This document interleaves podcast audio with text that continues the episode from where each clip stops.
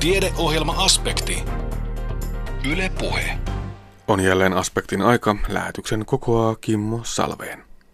Aluksi tapaamme Hanna Leppäsen, joka tutki väitöstutkimuksessaan mikrobialtistusta erilaisissa sisäympäristöissä. Aiheena myös yksinäisyys. Kuopiossa järjestetyssä Cafe Smart tiedekahvilassa puhuttiin suomalaisten yksinäisyydestä. Lopuksi vielä asiaa hortoilusta. Hortoilu on hauskaa, se on hyvää liikuntaa ja niissä tehtävät ruoat ovat erinomaisia. Toisaalta villivihannekset ovat terveellisempiä ja ravinnerikkaampia kuin esimerkiksi viljelyt salatit. Näin luettelee luontopedagogi Mari Wikholm. Kuuntele lähetyksemme lopuksi vinkit siitä, miten hyödyntää piharatamon jo puutuneet lehdet jalkakylpyyn tai miten polttelevista nokkosista saa loitettua maistuvia nokkoslettuja. Mielenkiintoinen termi tuo hortoilu muuten. Mutta tällaisia aiheita aspektissa tällä kertaa. Sisäilman laatu ja huonon sisäilman aiheuttamat terveyshaitat ovat Suomessa kestopuheenaiheita, etenkin näin syksyisin, kun väki siirtyy ulkoa päiväkoteihin, kouluihin ja työpaikoille. Kosteusvauriot kodeissa ja kouluissa ovat merkittävä kansanterveellinen huolenaihe. Kaiken pahan alku ja juuri on pieni mutta piskuinen mikrobi, jolla tosin on kosolti myös hyödyllisiä vaikutuksia.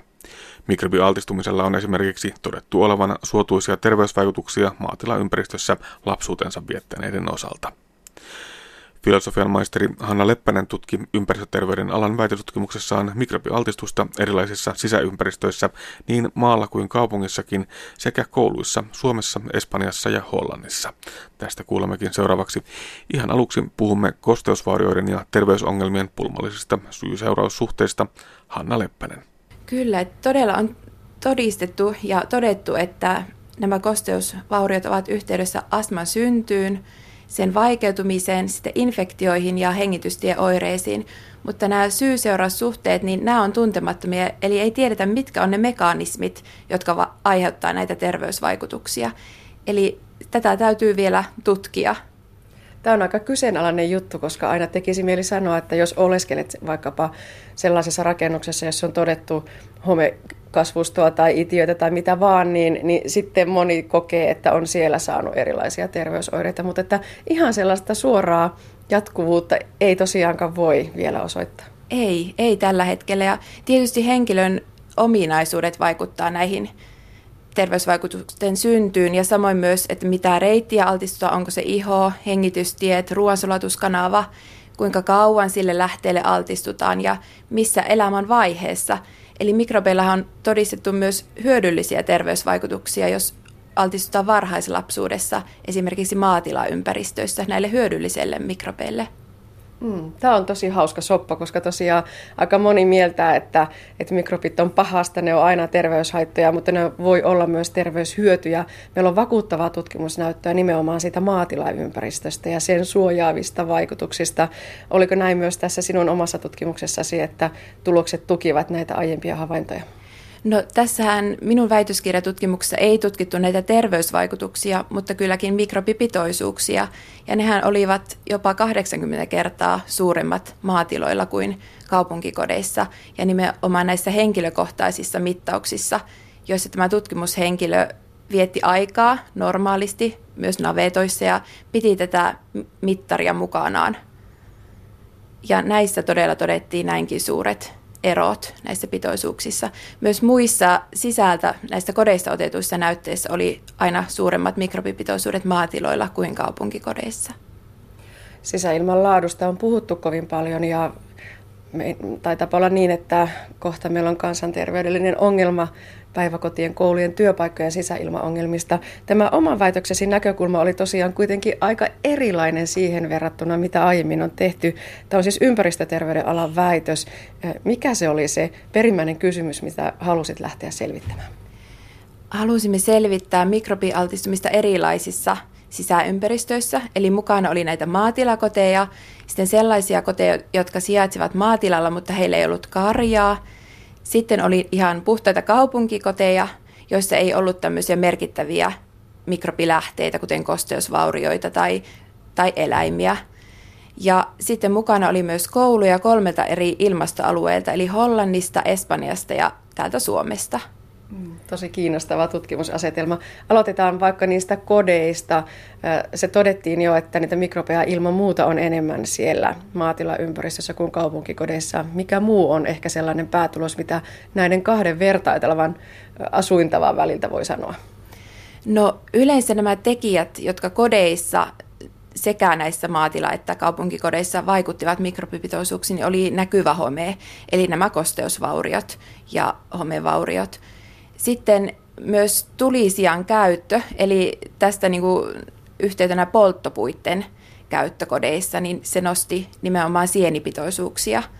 Kun taas bakteeripitoisuuksia nosti kaikki nämä maatilatekijät, muun muassa lietepeltojen läheisyys, kompostit ja tietysti nämä eläinten lukumäärä. Ja sitten myös äh, asuintyyppi, Eli oliko kyseessä oma kotitalo vai kerrostalo, ja omakotitaloissa oli kaikista suurimmat mikrobipitoisuudet. Eli ollaan paljon siinä pihalla ja tuodaan sitten kenkien ja vaatteiden mukana mikrobeja sisään. Kun taas kerrostaloissa, niin siinä on monta kerrosta välissä, että ne kerkii tippua ne mikrobit jo matkalla. No voiko näitä laittaa jotenkin paremmuusjärjestykseen nyt, jos ajattelee niitä terveyshaittoja? Tämä on vähän epäreilu kysymys, mutta kysyn silti.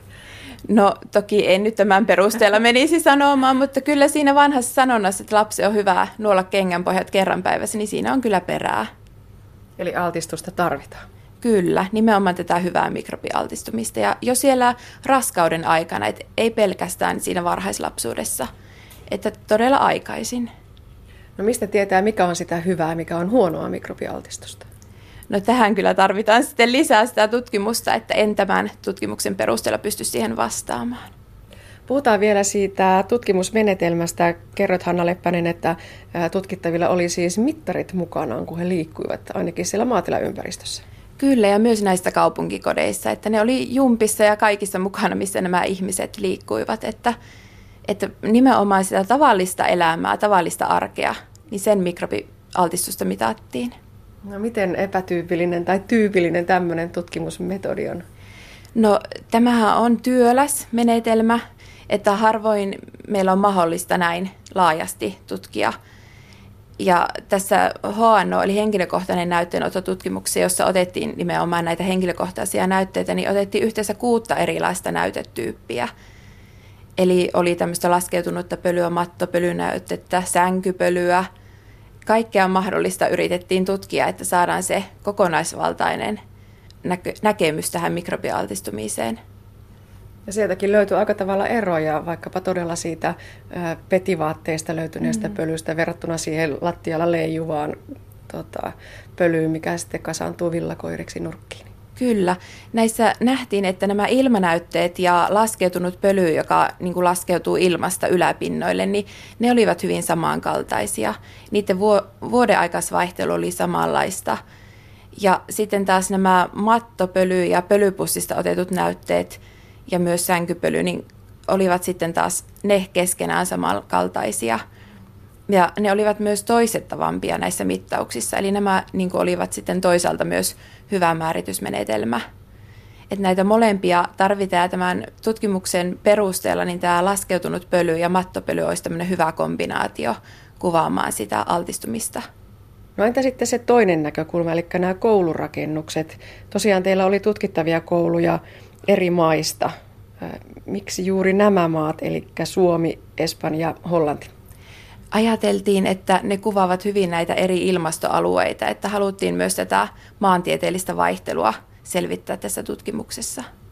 Minkä tyyppisiä kouluja? Oliko ne samankokoisia, samanlaiset oppilasmäärät?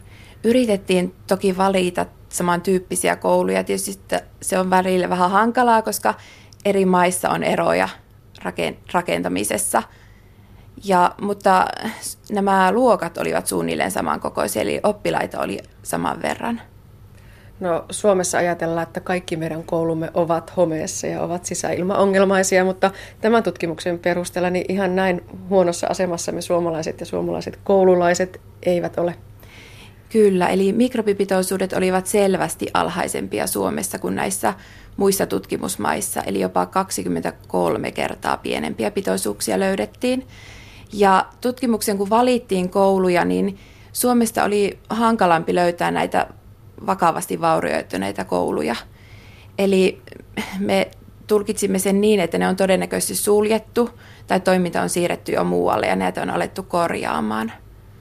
No kuinka paljon se vuoden aikaisvaihtelu selittää näitä eroja? Todella vähän. Että enemmän selittää se, että pitoisuudet vaihtelevat ajallisesti ja paikallisesti. Eli saman koulunkin sisällä, niin kun katsottiin eri mittauskertoja, niin ne tulokset poikkesivat todella paljon toisistaan. Samoin myös kun katsottiin kodeissa, niin kun otettiin viisi kertaa vuoden aikana, niin ne pitoisuudet vaihteli jopa enemmän yhden kodin sisällä kuin kahden kodin välillä. Mm. No mikä sitä selittää? No eri mikrobilähteet tietysti, että tämmöinen ihmisten normaali toiminta, kuten kukka mulla vaihtaminen, biojätteiden poisvienti. että meillä on niin paljon näitä lähteitä, jotka hetkellisesti vaikuttaa pitoisuuksiin. Ja ne tietysti vaihtelee sitten eri kodeissa tämä toiminta. Että se on vaan niin todella voimakas se vaihtelu. Tämä mikrobialtistuminen siellä kouluoloissa oli suurinta Hollannissa ja tosiaan pienintä Suomessa. Mitä ajattelet tästä? No toki se selittää, että meillä on käytössä tämä koneellinen ilmanvaihto, joka paljon tehokkaammin poistaa sekä ulkoilmasta tulevia mikrobeja että myös sisälähteessä syntyviä. Kun taas Hollannissa ja Espanjassa käytetään enemmän ikkunatuuletusta ja todennäköisesti altistaa hyvin samalle mikrobistolle kuin ulkoilmassa. Ja Espanjassa ja Hollannissa niin lapset käyttivät kenkiä luokissa, ja joiden mukana tietysti tulee ulkoa maaperästä ja kasvillisuudesta tulevia mikrobeja. Suomessahan kengät jätetään ulos täten myös siivoaminen luokissa on helpompaa, kun ei ole huonekaluja, mattoja. Näitä taas käytettiin sitten Espanjassa ja Hollannissa paljonkin. Ja tietysti tämmöiset pehmeät huonekalut taas sitten kerää pölyä ja sitä kautta mikrobeja. No Suomessa, niin kuin todettu, niin ollaan kovin huolissaan sisäilman laadusta. Miten sillä muualla, kun teitte tutkimusta, niin tuliko huoli esille Espanjassa tai Hollannissa? Toki meillä oli sitten näissä toisissa tutkimusmaissa heidän omat kenttätyöntekijät, mutta emme kyllä saaneet tällaista viestiä tänne Suomeen, että enemmän me täällä Suomessa varmasti puhuimme oppilaiden ja opettajien kanssa näistä ongelmista. No edelleen epäreilu kysymys. Vouhkoammeko me Suomessa näistä asioista ihan turhaan? Ei toki turhaan. Että tietysti näihin täytyy aina ottaa huomiota ja kantaa, mutta kyllä tämä tilanne näyttäisi olevan kuitenkin parempi täällä meillä Suomessa kuin näissä muissa maissa. Ja nyt tämän tutkimus, tämähän tehtiin 2009-2010 tämä näytteenotto, niin sen jälkeen oli ympäristöministeriön ohjelma Kosteus- ja hometalkoot, jotka kesti tuonne vuoteen 2016 asti. Ja voi kyllä todeta, että tästä, on, tästä ohjelmasta on ollut hyötyä. Että nyt meillä Terveyden ja hyvinvoinnin laitoksissa oli Avater, avaimet terveelliseen ja turvalliseen rakennukseen projekti. Ja siinä todettiin, että 50 prosenttia kunnista on sitä mieltä, että tilanteelle on tehty paljon ja jopa ongelmia on pystytty ennaltaehkäisemään. Toki vielä 10-30 prosenttia kunnista on sitä mieltä, että ongelmia on ja ne ovat vakavia. Minkä verran kyse on myös siitä tietoisuudesta, että tosiaan sukkakoulut yleistyvät, se on hyvä asia. Samoin kotona ehkä tiedämme, että miten, miten olisi viisasta siivota. Toki ei liikaa sielläkään ja tosiaan lapsia altistaa myöskin niille, niille toivotunlaisille bakteereille. Eli semmoinen tiedon lisääminen, onko se vienyt ja vie myös asiaa eteenpäin? Kyllä toki aina näen, että tieto on hyvästä ja, ja minun mielestä lapsiakin täytyisi kasvattaa tähän kodin kunnossapitoon ja, ja siivoukseen tosiaan ja sitten ilmanvaihdon huolehtimiset, suodattimet aina puhdistetaan ja ne vaihdetaan ja talo pidetään kunnossa, katto ei vuoda ja räystäskourut puhdistetaan. Eli ihan tämmöinen tapakasvatuskin olisi tässä asiassa hyvästä. Entä vielä tutkimuksen näkökulmasta ja jatkon näkökulmasta? Tutkitte tässä tosiaan myös niitä menetelmiä ja keinoja, niin tuliko sieltä nyt jotain kättä pidempää, mitä voi antaa neuvoksi jatkoon? Kyllä, eli tosissaan tämä laskeutunut pöly ja mattopöly näyttivät toimivan todella hyvin. Ja lisäksi kun mitataan tämmöistä henkilökohtaista altistumista, niin näillä maatiloilla täytyisi ottaa näytteitä myös sieltä navetoista ja muista mikrobirikkaista tiloista, joissa nämä tutkimushenkilöt viettävät aikaansa. No miten tutkimus jatkuu? Väitös on nyt valmis, mutta vieläkö tutkittava riittää? Kyllä, eli tällä hetkellä olemme jatkamassa tästä samasta koulututkimuksesta toisenlaisten laskeutuneiden pölyjen näytteiden analysointiin. Ja itse asiassa nämä alustavat tulokset näyttää siltä, että tällä toisella menetelmällä pystytään jopa Suomesta erottamaan paremmin nämä kosteusvaurio- ja vertailukoulut. Eli tekemistä vielä riittää. Filosofian maisteri Hanna Leppäsen ympäristöterveyden alan kuuluva väitöskirja Mikrobialtistusten arviointi sisäympäristöissä huonepölynäytteillä tarkastettiin Itä-Suomen yliopistossa elokuussa. Kuopiossa järjestetyssä Cafe Smart tiedekahvilassa puhuttiin suomalaisten yksinäisyydestä. Itä-Suomen yliopiston hyvinvointisosiologian professori Juho Saaren puheenvuorossa käytiin läpi yksinäisyyteen liittyvää tutkimusta, sen kehitystä ja tuloksia. Aiemmin tutkimus painottui lähinnä siihen, mikä tekee ihmiset onnelliseksi, miten ihmisten hyvinvointi ja terveys lisääntyy ihmisten välisestä vuorovaikutuksesta. Mutta entä kun kiinnitetään huomio tuon vuorovaikutuksen puuttumiseen? Juho Saari jatkaa aiheesta. Kun minä opiskelin aikaan nakkia muusi hiukan kivikauden jälkeen, oli kaksi perustapaa, joilla ihmisten hyvinvointia ja terveyttä yritettiin selittää. Ensimmäinen lähti siitä, että yhteiskunnan rakenteissa on syy tälle eroille. Ja sen jälkeen me tarkastelimme hyvin pitkään sitä, mitkä ovat ihmisten tulot, mitkä ovat ihmisten koulutustasot, miten he asuivat ja niin poispäin. Ja me pärjäsimme hyvin pitkään näillä asioilla. Me osoitimme, että kun ihmiset asuivat niukasti, siitä seurasi sitä sun tätä, kun tulot oli pienet, siitä seurasi sitä ja tätä. Tai vaihtoehtoisesti me otimme käsimme ihmisen ja selvittelimme hänen masennustansa, hänen erilaisia sairauksiansa, hänen geneettistä pohjaansa ja todettiin, että näilläkin on jokin merkitys ihmisten hyvinvoinnille ja terveydelle. Mutta kun vuosituhannen vaihde alkoi lähestyä, me tajusimme, että me olimme kaksi kertaa väärässä. Nimittäin se selitys ihmisten hyvinvoinnille ja terveydelle ja siihen liittyville eroille ei niinkään ollut yhteiskunnassa tai yksilössä, vaan ihmisten välisissä suhteissa. Ja tällöin me emme enää olleetkaan kiinnostuneita Matista ja Maijasta, vaan Matin ja Maijan välisestä suhteesta. Miten se ihmisten välinen vuorovaikutus tuotti ihmisten elämään hyvinvointia ja terveyttä.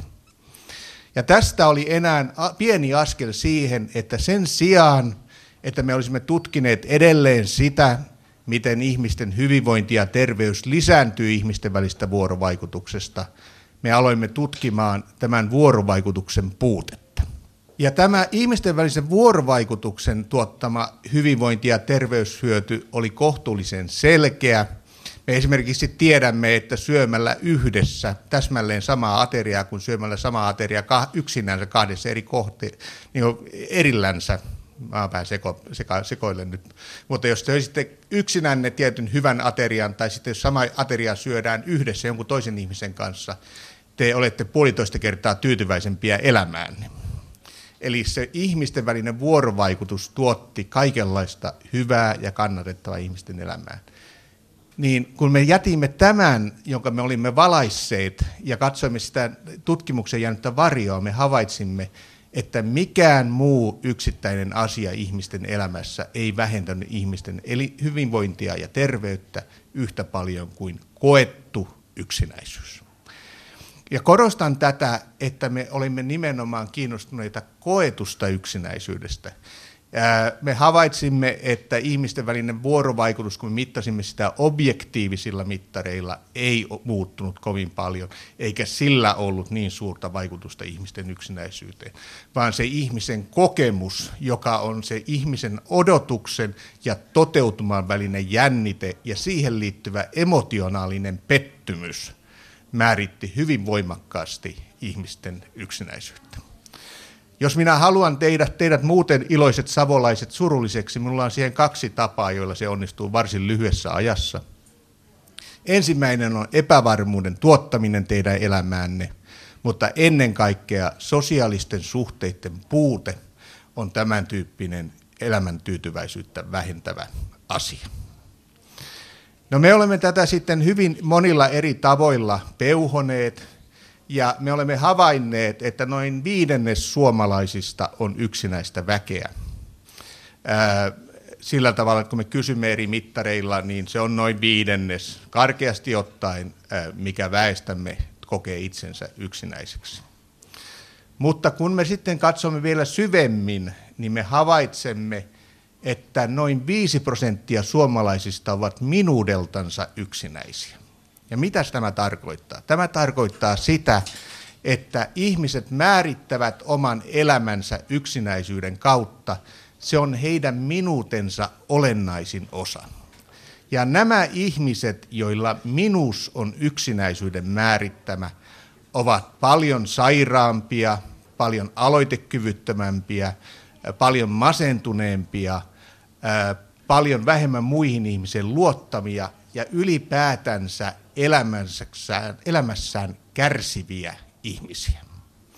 Eli meillä on tietty määrä yksinäisyyden kokemusta, noin viidennesväestöstä, mutta sitten se väki, joka eniten yksinäistä kärsii, määrittää minuutensa sen tämän ilmiön kautta. Heitä on noin 5 prosenttia väestöstä ja he ovat todella kurjassa asemassa. Aikoinansa äiti Teresa sanoi, että kaikkein köy- suurinta köyhyyttä on yksinäisyys, ja äiti Teresa oli tässä täysin oikeassa. Ja mikä on myös mielenkiintoista, ja nyt pyydän anteeksi termin mielenkiintoinen käyttäminen tässä, mutta siis analyyttisessä mielessä mielenkiintoista on se, että yksinäisyys on hyvin voimakkaasti ihmisiä jakava tekijä. Mistä siinä on viime kädessä kysymys? Se selittyy yhteiskunnassa, oleva, yhteiskunnassa ihmisillä olevalla statuksella. Mitä paremmassa ja vahvemmassa asemassa yhteiskunnassa olet, sitä enemmän vedät muita ihmisiä puoleesi ja sitä vähemmän sinulla on koettua yksinäisyyttä ja vastaavasti päinvastoin kun me mittaamme ihmisten statuksen ja sitten heidän niin sanotun UCLA Isolation Scale-pisteluvun, me havaitsemme lineaarisen yhteyden sillä yhteiskunnallisella statuksella ja sitten sillä yksilön, asemalla, yksilön kokemalla yksinäisyydellä. Se ei ole siis yksilön ominaisuus, vaan se on voimakkaasti kytköksissä siihen, miten yhteiskunta on organisoitunut, miten me kohtaamme toisemme kasvoista kasvoihin, kuinka tasavertaista meidän välinen vuorovaikutuksemme on. Toisaalta, kun me sitten katsomme tätä ilmiötä siihen liittyvien hyvinvointi- ja terveysvaikutusten kannalta, me havaitsemme jälleen saman asian.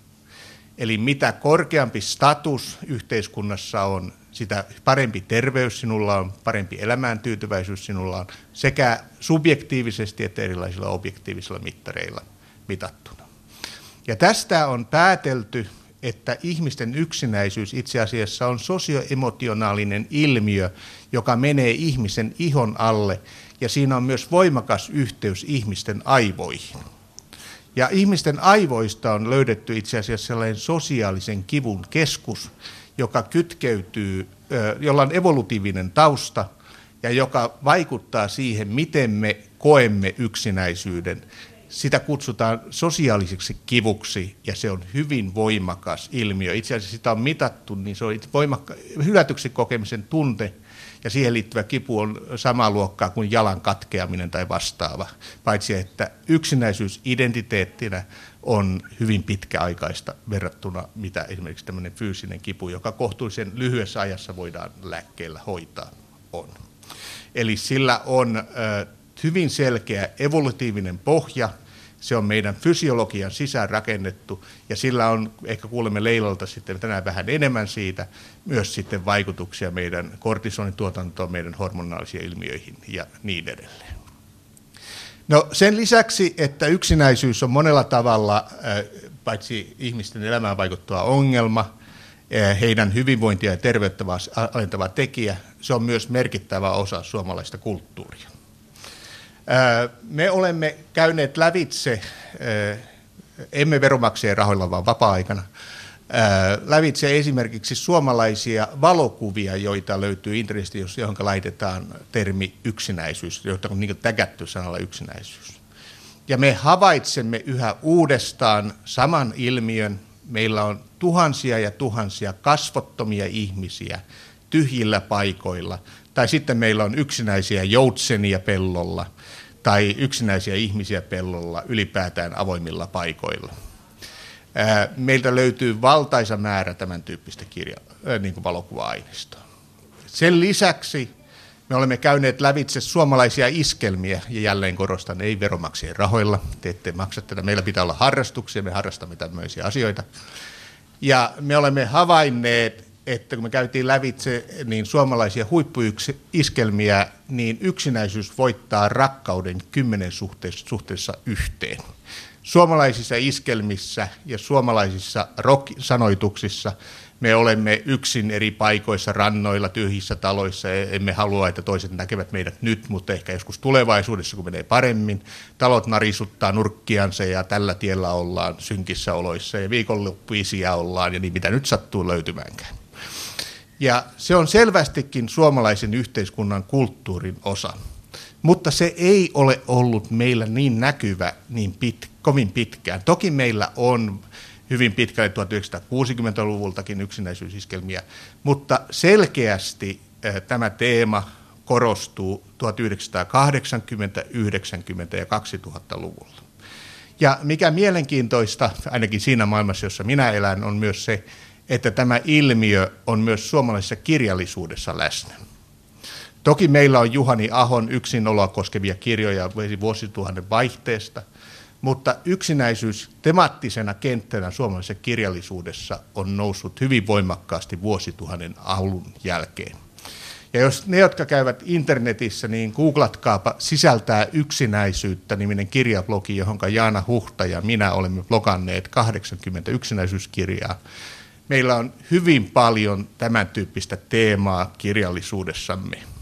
Ja tästä voidaan myös päätellä se, että ihmiset jo monella eri tavalla paitsi tiedostavat yksinäisyyden hyvinvointi- ja terveysvaikutukset, myös tässä ajassa, jossa me elämme, yksinäisyys on monen tavalla läsnä. Ja näinä kaikkina leikkausten aikoina voidaan sanoa, että vaikka meiltä leikataan hyvin paljon eri syistä, monesti eri perustelustakin julkisen talouden tilanne mukaan, niin suomalaisilla on kuitenkin vielä se todellinen perusturva monilla ihmisillä, ja se on toiset ihmiset.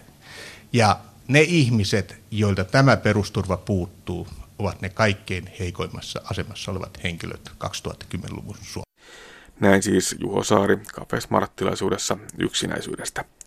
Samasta teemasta yksinäisyydestä tilaisuudessa puhui myös Itä-Suomen yliopiston kliinisen ravitsemustieteen yliopiston lehtori Leila Karhunen, mutta tarkastelukulma yksinäisyyteen oli hieman toinen. Karhunen toteaa, että tunteet vaikuttavat meidän syömiseemme ja se on aivan normaalia. Yksinäisyys stressin kaltaisena tilana voi vaikuttaa syömiseen kahtalaisesti. Se saa osan syömään enemmän ja osan vähentämään syömistä. Jos ruokaa aletaan käyttämään tunteiden säätelyn välineenä, se voi muodostua joissain tilanteissa henkilölle ongelmaksi. Leila Karhunen jatkaa. Joo, hyvää iltapäivää munkin puolesta. Oli tosiaan tosi mielenkiintoista kuulla Juhoa, kun hän on tämän asian parissa niin pitkään ollut. Ja voisi sanoa, että Juhon myötä minäkin tähän asian pariin olen päässyt. Ja tosi mielenkiintoinen tutkimusalueena on tosiaan tutkijana tuolla yliopistolla pitkään ollut. Ja syömiseen liittyvät kysymykset on mulla ollut nimenomaan tutkimusaihe aiheena ja kyllähän tämä yksinäisyys selkeästi siihenkin alueisiin liittyy. Ja siitä ajattelin teille jotain tutkimushavainnoista kertoa.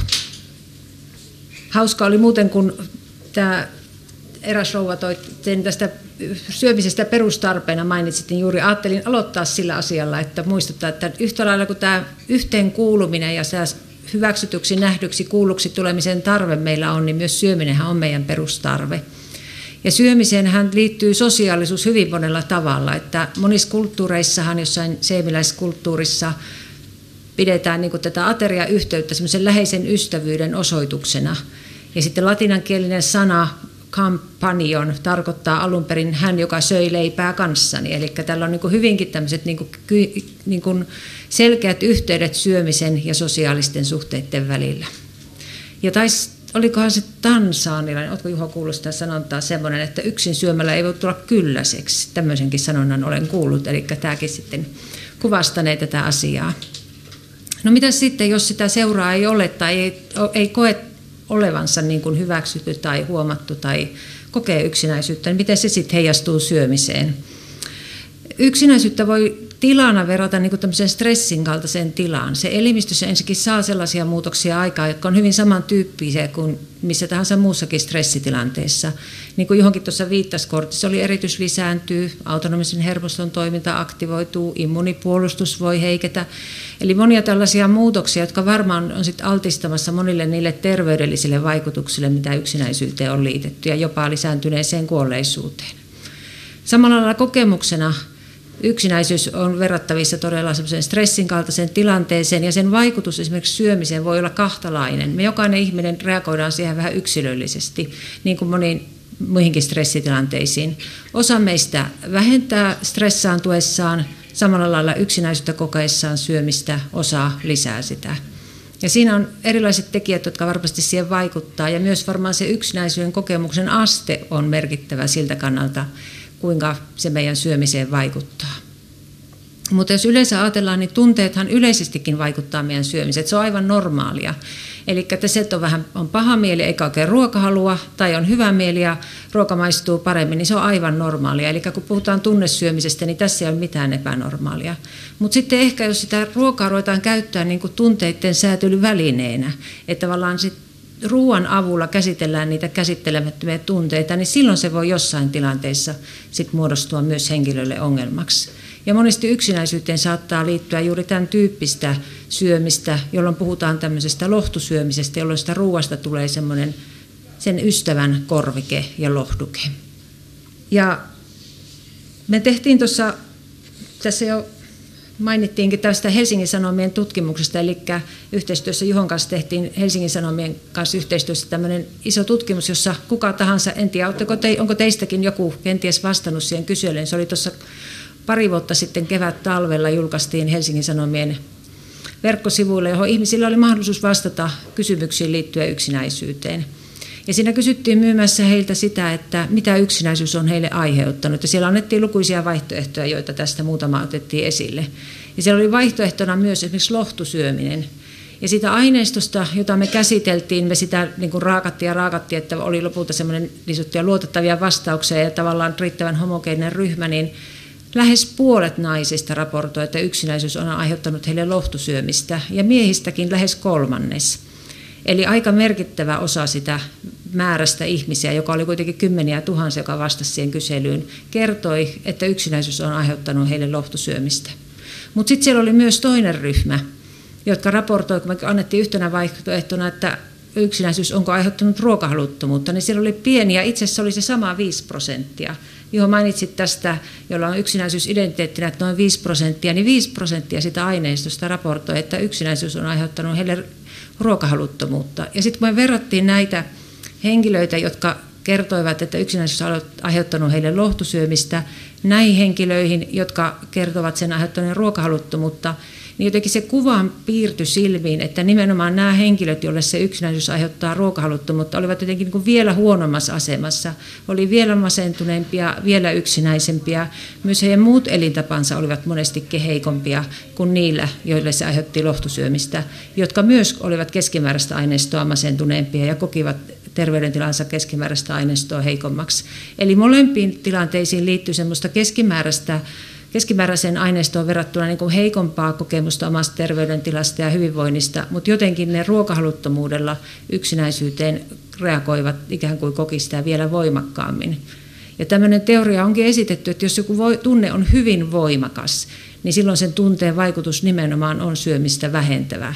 Ja tässä tämä kuva niin kuin tulisi ainakin tämän kanssa niin kuin menisi yksin. Siinä samaisessa Hesarin tutkimuksessa sitten katsottiin, että no entäs sitten näihin muihin elintapoihin, onko yksinäisyydellä sitten yhteyttä. On aikaisemminkin tutkimuksissa on raportoitu sitä, että yksinäiset esimerkiksi tupakoi enemmän, käyttää alkoholia enemmän, ruokavalion laatu on heikompi, harrastaa liikuntaa vähemmän ja hyvin samanlaisia tuloksia nähtiin myös siinä. Eli ylipäätään on nähty, että yksinäisyys näyttäisi liittyvän tällaisiin heikompiin elintapoihin. No mistä se sitten voisi johtua? Siinä on varmastikin monia syitä, mutta yhtenä ajatuksena on esitetty se, että liittyykö siihen semmoinen yksinäiselle semmoinen oman arvon ei pidetä itseään niin arvokkaana, eikä kuin kannata satsata siihen omaan hyvinvointiin, kun ei ole ketään, joka välittää ja kelle se merkkaisi mitään. Eli jotenkin me tarvitaan toisiamme myös siihen, että me pystytään muuttaa meidän terveyskäyttäytymistä, ylläpitää hyviä elintapoja.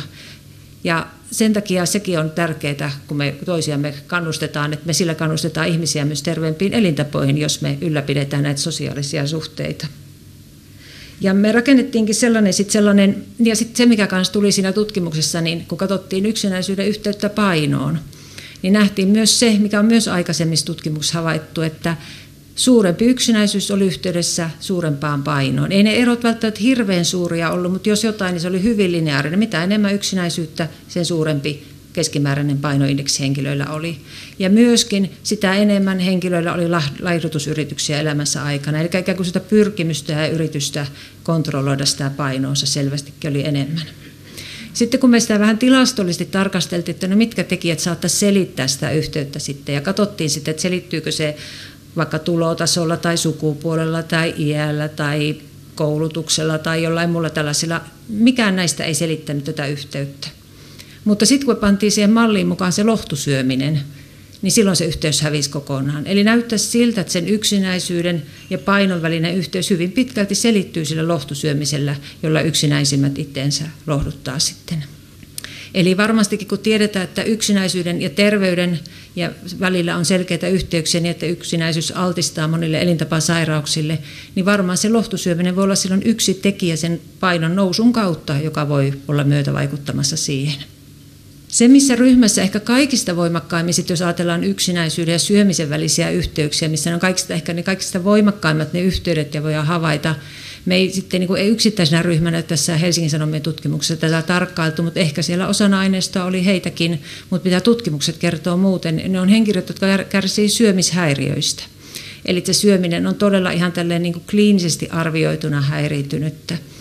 Ja tiedätte varmaan, on syömishäiriöitä, on jos nyt karkeasti ajatellaan, niin kahdenlaisia. Toiseen liittyy sellainen syömättömyys, puhutaan anoreksiasta, laihushäiriöstä, ja toinen on sitten tämmöinen ahmintatyyppinen ongelma, Molemmissa tapauksissa on liitetty yksinäisyys siihen syömisproblematiikkaan. Usein henkilöt, jotka on sairastunut syömishäiriöön, kertoo, että jo ennen kuin he sairastuivat syömishäiriöön, he kärsivät yksinäisyydestä enemmän kuin heidän ikäisensä muut henkilöt oli kärsineet. Eli se saattaa olla ikään kuin sellainen altistava tekijä. Ja toisaalta on nähty, että siinä vaiheessa, kun henkilö on lähtenyt ehkä toipumaan syömishäiriöstä ja sitten hän altistuu taas sille yksinäisyyden kokemukselle, niin hän helpommin sitten ikään kuin palaa siihen häiriökäyttäytymiseen.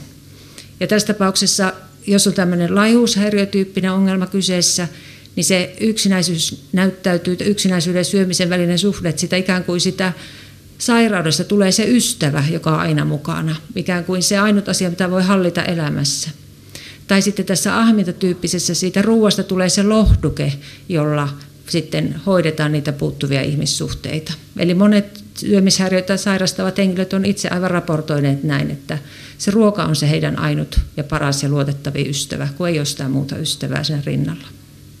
Toisaalta oli sitten ihan rohkaiseva tulos, kun katsottiin sit syömishäiriöistä toipumista, että mitkä tekijät siinä on sitten keskeisiä.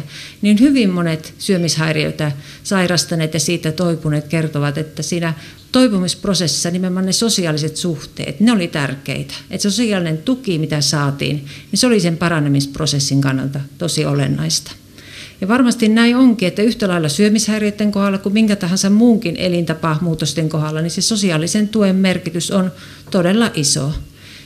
Ja jos ajatellaan yksinäisyyden torjuntaa, vähentämistä, hoitamista yhteiskunnassa, niin kyllä se silloin on kaikilla tavoin myöskin aidosti ja suoraan myös terveyden ja hyvinvoinnin edistämistä myös elintapojen ja näiden, jotka on tyypillisesti liitetty vaikka kuin toisissa, että tietynlaiset elintavat johtaa tietynlaiseen terveyteen, mutta se yksinäisyyden hoito voi ollakin se, joka auttaa paremmin, että tämä yhteys kanssa käytännössä toteutuu. Näin siis kliinisen ravitsemustieteen yliopiston lehtori Leila Karhunen, joka puhui yksinäisyyden ja elintapojen yhteyksistä Cafe Smart-tilaisuudessa Kuopiossa. Nokkonen, voikukka, vuohenputki, siankärsämö ja moni muu herkullinen vilvihannes odottelee noutajaansa pellonpientareilla vielä näin alkusyksystäkin. Nyt niin kovin trendikäs villivihannesten keräily eli hortoilu ei siis suinkaan rajoitu pelkästään alkukesään, vaan sekä syötävää että muuta hyödynnettävää löytyy luonnosta runsain mitoin pitkälle syksyyn, etenkin niillä alueilla, joista kasvusta on kevään aikana niitetty tai kitketty. Mutta miksi vuohenputkeen kannattaa suhtautua ravintorikkaana ja herkullisena lautasen täytteenä eikä viheliäisenä puutarhan rikkaruohona? Entä miten kannattaa hyödyntää vaikkapa piharatamon jo puutuneet lehdet, kun ne eivät enää houkuta syömämielessä? Anne Heikkisen seurana hortoilemassa on Kuopion luonnontieteellisen museon luontopedagogi Mari Wikholm. Me ollaan Mari täällä hortoilemassa. Hortoilla voi monella tavalla, mutta nyt ei olla ihan sillä tavalla vaan niin kuin kuljeksimassa ja hortoilemassa, vaan meillä on ihan vakaa päämääräkin. Mitä se hortoilu oikein tarkoittaa? No tässä yhteydessä, missä me nyt sitä käytetään, niin hortoilu tarkoittaa villivihannesten eli hortan mm. keräilyä.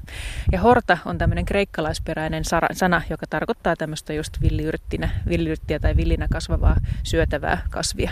Ja siitä on sitten väännetty tämmöinen suomenkielinen hortoilla verbi. Niin tota, musta se on aika kuvaava, koska on tämä vähän semmoista niin kuin päämäärättömän näköistä kuljeskelua, vaikka täällä on todellakin hyvä päämäärä. No joo, mutta onhan meillä sieniä sienestää ja marja ja marjasta, niin eihän hortoilu nyt kovin kauas näistä sanoista sitten loppuviimeksi vie. Ei todellakaan vie. Ja tämä horta kuulostaa ihan suomen kieleltä, mm. vaikka se kreikkaa onkin, niin sopii siihen, siihen oikein hyvin. Näinpä. Nyt me on, ollaan tultu hortoilemaan tänne Pilppaan Kuopion kupeeseen. Tultiin tuosta metsän poikki ja tehtiin vähän jo löytöjä siitä metsän puolelta ja nyt tultiin tämmöiselle aukeammalle rantaniitylle. Minkälainen paikka tämä on hortoilun kannalta? Tämä on hortoilun kannalta oikein erinomainen paikka. Me ollaan kaukana isoista teistä, eli tämä on hyvin puhdasta tämä horta, mitä täältä löytyy.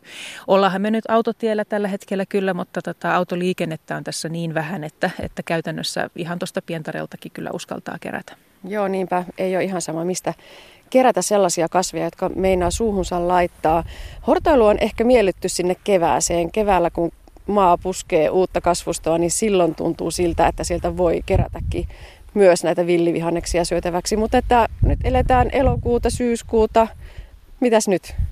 Hortoilukausi kyllä jatkuu varsin pitkään. Että vaikka keräiskin pelkästään näitä maan päällisiä osia, eli lehtiä tai varsia, niin tota, kyllä tässä nyt ihan, ihan hyvin riittää syötävää vielä reilusti tuonne syyskuun puolelle. Etenkin jos liikutaan semmoisilla alueilla, joita, joissa niin kuin näitä kasveja on, on niitetty tai kitketty. Et esimerkiksi omalta kasvimaalta voi, voi kukkia kerätä myös niin kuin syötäväksi tai näitä voikukan lehtiä niin pitkään vaan, kun siellä niitä uusia sitten tulee kitkemisen jäljiltä. Mm. Tässä ollaan nyt tosiaan pienen tien pientareella ja tätä on selvästi niitetty. Eli tänne on syntynyt sitä uutta syötävää pitkin kesää ja se on ihan hyvä juttu se. Se on oikein erinomainen juttu, että vaikka nämä puutarhan viljelijät ei, ei kovasti tykkää tuosta vuohenputkesta esimerkiksi, niin löydettiin oikein tuommoinen herkullinen vaaleanvihreä kasvusto, jotka maistuu siis ihan yhtä hyvältä kuin silloin nämä toukokuun ensimmäiset vuohenputken lehdet. Joo, mainitsit tuon maanviljelijä ja puutarhaviljelijä sanan tuossa, niin onko se näin, että se mikä toiselle on maan aarre, on toiselle kammottava rikkaruoho? Näin on, ja tota, sen takia mä toivoisinkin, että tätä rikkaruohon käsitettä vähän niin kuin, mm, en voi sanoa kaartetaan, mutta tota, avataan vähän sitä, että, että niin kuin vuohenputkia, voi kukka ja sijankärsemöinen voi olla tosiaan jotain muutakin kuin jotakin, mitä, mikä pitäisi myrkyttää pois. Että niitä voi todella ihan yhtä hyvin sitten napsia siihen salaatin ja muun ruoan joukkoon. No voiko sanoa, että hortoilu on pop?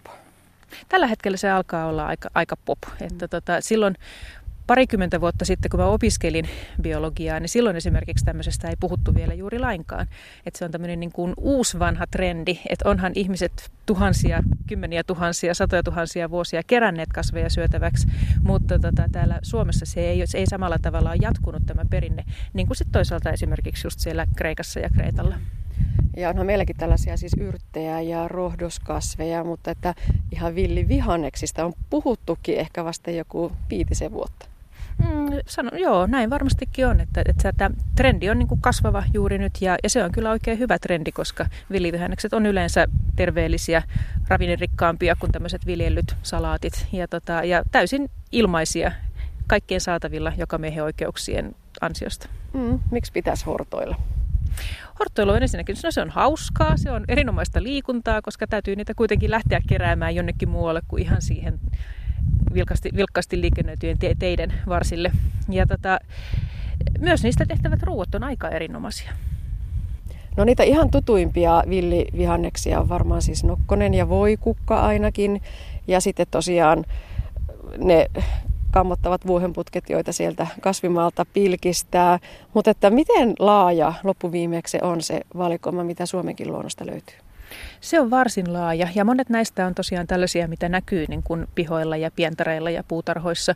Monet sellaisia roht- kasveja, joita niin kuin voi käyttää sekä, sekä sisäisesti, niitä voi nuorena syödä, niin kuin esimerkiksi piharatamoa, mutta tota, tähän aikaan vuodesta jotkut lehdet alkaa olla niin semmoisia kovia ja sitkeitä, niin kuin esimerkiksi just tämä ratamo, minkä mainitsin, niin sitten niitä voi käyttää toisella tavalla. Mm, no näytäpäs tässä, meillä on ratamoa aika hyvän kokoisia on tosiaan jo nämä ratamon lehdet. Nämä on, nämä on aika suuria, että tota, ne voi kasvaa siis tosiaan vieläkin suuremmaksi ihan tämmöisiksi kämmenen kokoisiksi ja tämä nyt sitten ikään kuin puolet tästä kämmenen koosta, mikä tästä nyt löytyy. Mutta tämä on tosiaan jo niin, niin sitkas, että tota, ei ole ehkä ihan enää salaattiainesta. Mutta tota, näistä voi tehdä esimerkiksi jalkakylpyn.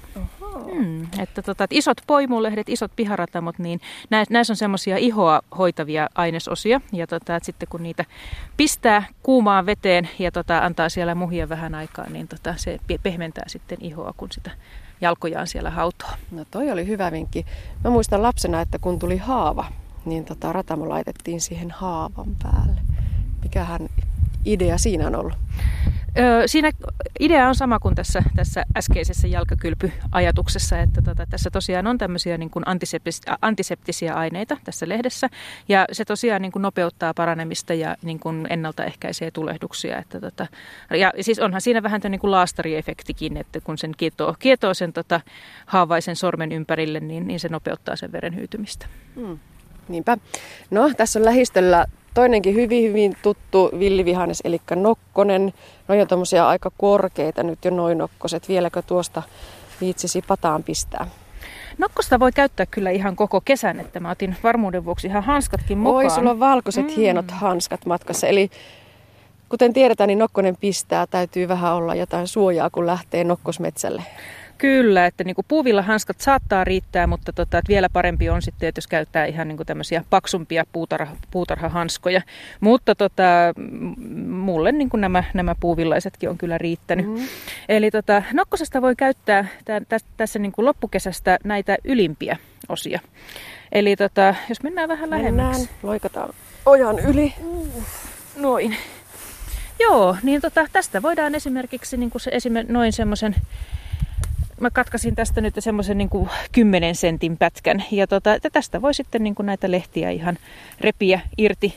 Ja, tota, ja hyvin, jos on semmoinen iso nokkoskasvusto, niin kuin tässäkin näyttää mm. ihan mukavasti olevan, niin tota, kyllä tässä niin kuin muutamassa minuutissa saa sitten jo niin kuin ihan mukavan kasan niitä nokkosia, joita voi kotona sitten kuivata tai ryöpätä ja pakastaa.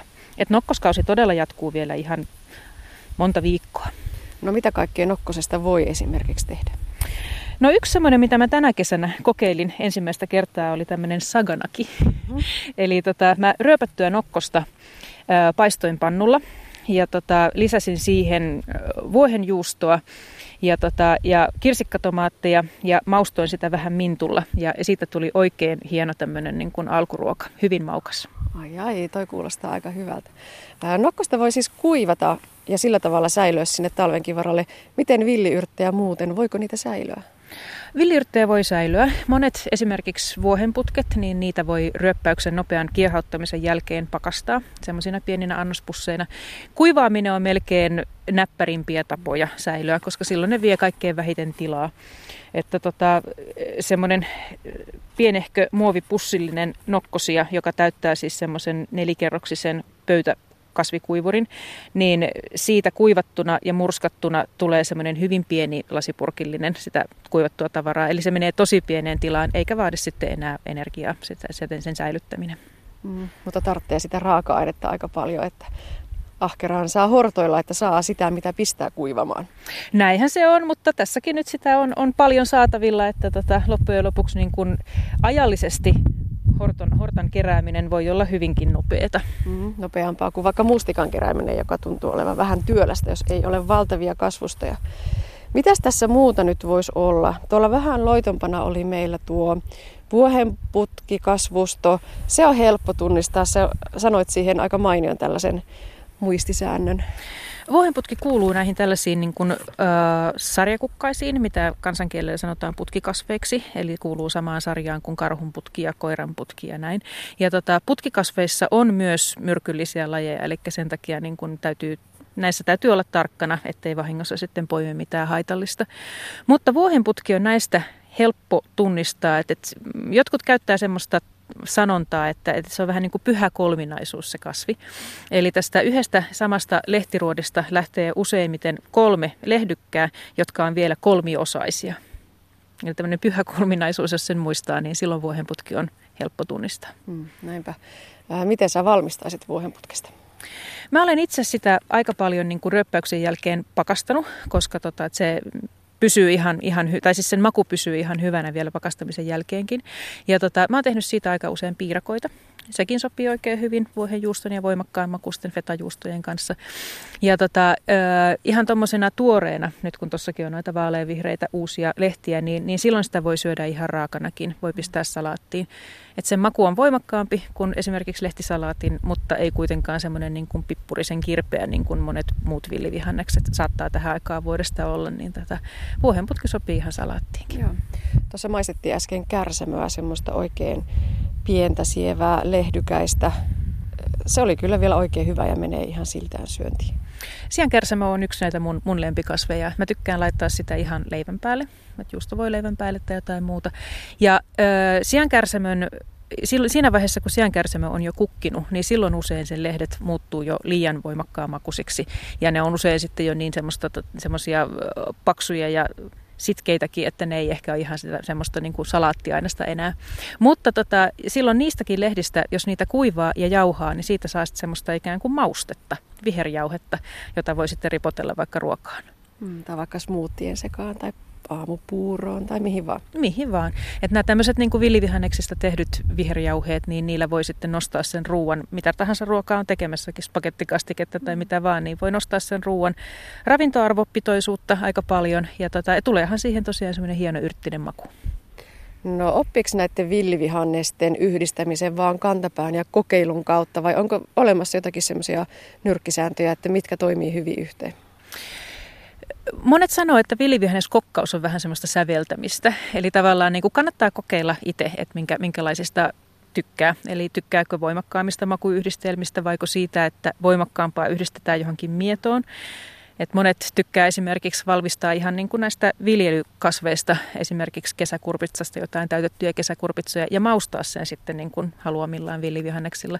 Et näitä, näitähän on helppo kokeilla, koska siis sitä voi napsia sitten näitä tuntemiaan villivihanneksia, sitten niin kuin ihan muutamiakin kappaleita ja vaan sitten kokeilla, että mikä tuntuu omaan suuhun kaikkein parhaalta. Näinpä. Me tuossa tota, äsken kaivettiin vähän juurtakin esiin tuosta kaikkien tuntemasta voikukasta.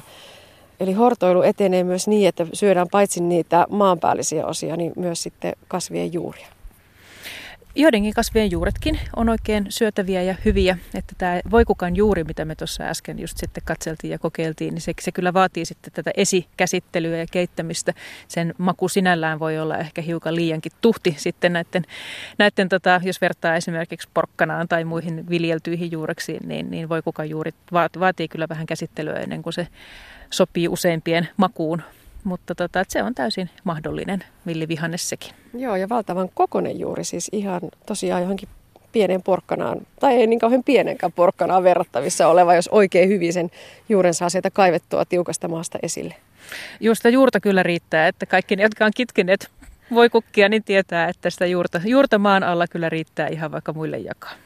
No mutta sitten me maisteltiin ihan tuosta noin vaankin, jos ei nyt ihan tota voi kukaan juurta tee mieli siitä vaan haukata, niin löytyy myös sellaisia kasveja, jonka juurta voi syödä sellaisenaan.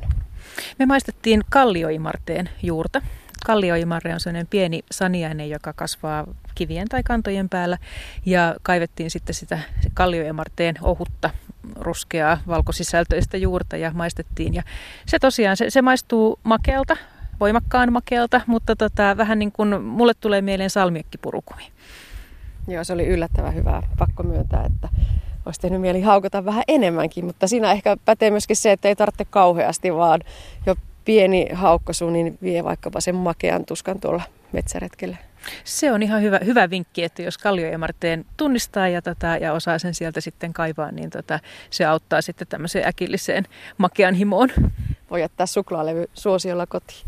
Mitä muuta me tästä vielä löydettäisiin? Nyt on puhuttu ehkä näistä yleisimmistä. Tässä ei ihan nyt, kun ollaan rantaniityllä, niin ole tuota kuusia, mutta kuusen kerkkä taitaa olla yksi semmoinen aika yleinen hortoiltava vihannes, tai se mikään vihannes on, mutta raaka-aine. Kuusenkerkät on, on niin kuin hyvin tykättyjä tämmöisiä, tämmöisiä raaka-aineita, mutta tota, niiden aika on kyllä auttamattomasti mm. ohi. Eli niitä ei kyllä tähän aikaan vuodesta sitten enää, enää oikein tee mieli sitten niin kuin ottaa ja että pistää, että niiden maku on muuttunut jo niin, niin voimakkaaksi, että kuusenkerkät, se on sitä alkukesän hortoilua. Samoin maitohorsma, joka menee parsan asemasta, mutta että nyt taitaa olla jo aika ohimennyttä aikaa senkin suhteen. Maitohorsman kausi kyllä kestää vähän pitempään, eli tota, että kuusenkerkät on siellä ihan alkukesän kesän herkkuja, mutta tota, että maitohorsmakausi kyllä saattaa jatkua vieläkin. Et nyt ei enää voi, voi tietenkään niinku niitä semmoisia pieniä niinku parsamaisia mm. uusia kasvustoja käyttää, mutta tota, jos jostain löytyy vielä semmoisia ihan vihreitä maitohorsmia, jossa on kenties vielä kukkiakin jäljellä, niin niitä lehtiä kyllä voi käyttää. Sama pätee vähän kuin tässä nokkosessakin, eli kannattaa ottaa sieltä verson yläosasta niitä mahdollisimman nuoria lehtiä. Niiden maku ei ole niin, niin kitkerä ja niin karvas kuin näillä alemmilla lehdillä. Mutta niitä voi lisätä esimerkiksi salaattiin. Maku muistuttaa vähän viinisuola heinää, eli se on, se on aika voimakas, vähän sitruunainen, mutta tota, monet tykkää kyllä siitä. No mutta hei, yksi puuttuu vielä. Mennäänkö takaisin tästä pellon yli ja toiselle puolen tietä, koska muistelen, että me täällä nähtiin myös hyvin hyvin yleinen poimulehti. Eikö? Osuusko tässä nyt poimulehteä silmään tienpientareelta? Osu tai ei, niin minkälainen poimulehti on villivihanneksena? Ihan nuoret pienet poimulehdet ja mielellään sellaiset, jotka on kasvaneet varjossa, niin niitä voi lisätä sitten, sitten myös niin kuin salaatin joukkoon ja, ja muuhunkin tämmöiseen ruokaan. Et tähän aikaan vuodesta ne on jo kasvaneet niin suuriksi, että, että usein niitä ei sitten enää tee mieli syödä, niiden maku ei ole enää parha, parhaimmillaan. Mutta niitä voi käyttää sitten näissä jalkahauteissa ja muissa niin kuin tämmöisissä, tämmöisissä tota, ikään kuin ulkoisesti. Eli ratamoja poimulehtiä nyt sitten vaan jalkakylvyn sekaan. Tässä on nyt tämä tuota, vuohenputki kasvusto. Tässä on ihan valtavasti syötävää. Ja nimenomaan tuommoista pientä hennon vaaleanvihreää, aika nuorta tuoretta kasvustoa. Otatko sieltä vielä maistia sit ja kuvaile vähän, että miltä maistuu? Joo, mä otin tästä nyt sitten tämmöisen ihan selvästi niin kuin vasta itäneen tämmöisen tota, vuohenputken lehden. Ja tämä on vielä väriltään tämmöinen siis vaalean vihreä, vähän läpikuultava. Lehdet ei kunnolla vielä edes auenneet, niin, tota, niin siinä mielessä tämä on nyt näitä parhaimmillaan olevia vuohenputkia. Ja äh, mun mielestä tämä nuoren vuohenputken maku, siis tämä muistuttaa vähän, vähän niin kuin juuresta. Eli tavallaan ei ole ihan salaattimainen, vaan, vaan niin kuin enemmän tulee mieleen ehkä joku niin kuin retikka, mutta tämä ei ole ollenkaan kirpeä, niin kuin retikat on kirpeitä. Että tota, mä tykkään kyllä tästä kovasti. Joo. No hei, pitääkö loppuun vielä muistaa se, mikä pitää aina sanoa, kun puhutaan sienistä, että poimi vain niitä, joita varmasti tunnet, eli kärpäsientä, niin pitääkö tämä sama paikkansa myös villivihannesten suhteen? Sama pitää ilman muuta paikkansa myös villivihannesten suhteen. Meillä on myös vaarallisen myrkyllisiä kasveja Suomen luonnossa, tappavankin myrkyllisiä kasveja, niin siinä mielessä ehdottomasti täytyy tietää, että varmasti poimii vain ja ainoastaan syötäviä kasveja. Ja varmasti apua ja neuvoa löytyy paitsi netistä järkeviltä, luotettavilta sivustoilta, niin on myöskin paljon hyviä villivihanneskirjoja, oppaita ja sellaisia teoksia, mikä kanssa voi lähteä hortoilemaan. Näin on. Eli esimerkiksi Raija Kivimetsä on kirjoittanut tämmöisiä helppoja aloittelijan oppaita vähän pitemmälle ehtineille. Sinikka Piippo on kirjoittanut tämmöisiä jo varsin niin kuin syvälle meneviä tietopaketteja siitä, mitä kaikkea terveysvaikutuksia näissä villivihanneksissa on. Että tota, ilman muuta kannattaa käydä, käydä kirjastossa tai kirjakaupassa ja, ja, ja sitten sen jälkeen lähteä harjoittelemaan itse. Mutta me ei mennä harjoittelemaan, me tarjotaan lähteä nokkosletuille. Me lähdetään nokkosletuille, että mä ajattelin tarjota nyt sitten tämän, tämän retken kunniaksi tällaisia toissapäivänä tehtyjä nokkoslettuja ihan tuoreesta nokkosesta valmistettu. Oi oi, kerros vielä resepti. Tähän tulee kolmea erilaista viljaa. Tähän tulee vehnäjauhoja, ruisjauhoja ja kaurahiutaleita. Ne sotketaan leivinjauheen ja vaniljasokerin kanssa ja siihen lisätään soijamaitoa ja rypsiöljyä. Ja tota, taikinan annetaan muhia kymmenisen minuuttia ja sitten se paistetaan pannulla pieniksi letuiksi. No niin, ja sitten päästään maistamaan. Näin totesi Kuopion luonnontieteellisen museon luontopedagogi Mari Wikholm. Ja näin päättyy aspekti. Lisää aspektin aiheista netissä osoitteessa kantti.net kautta aspekti sekä Yle Areenassa.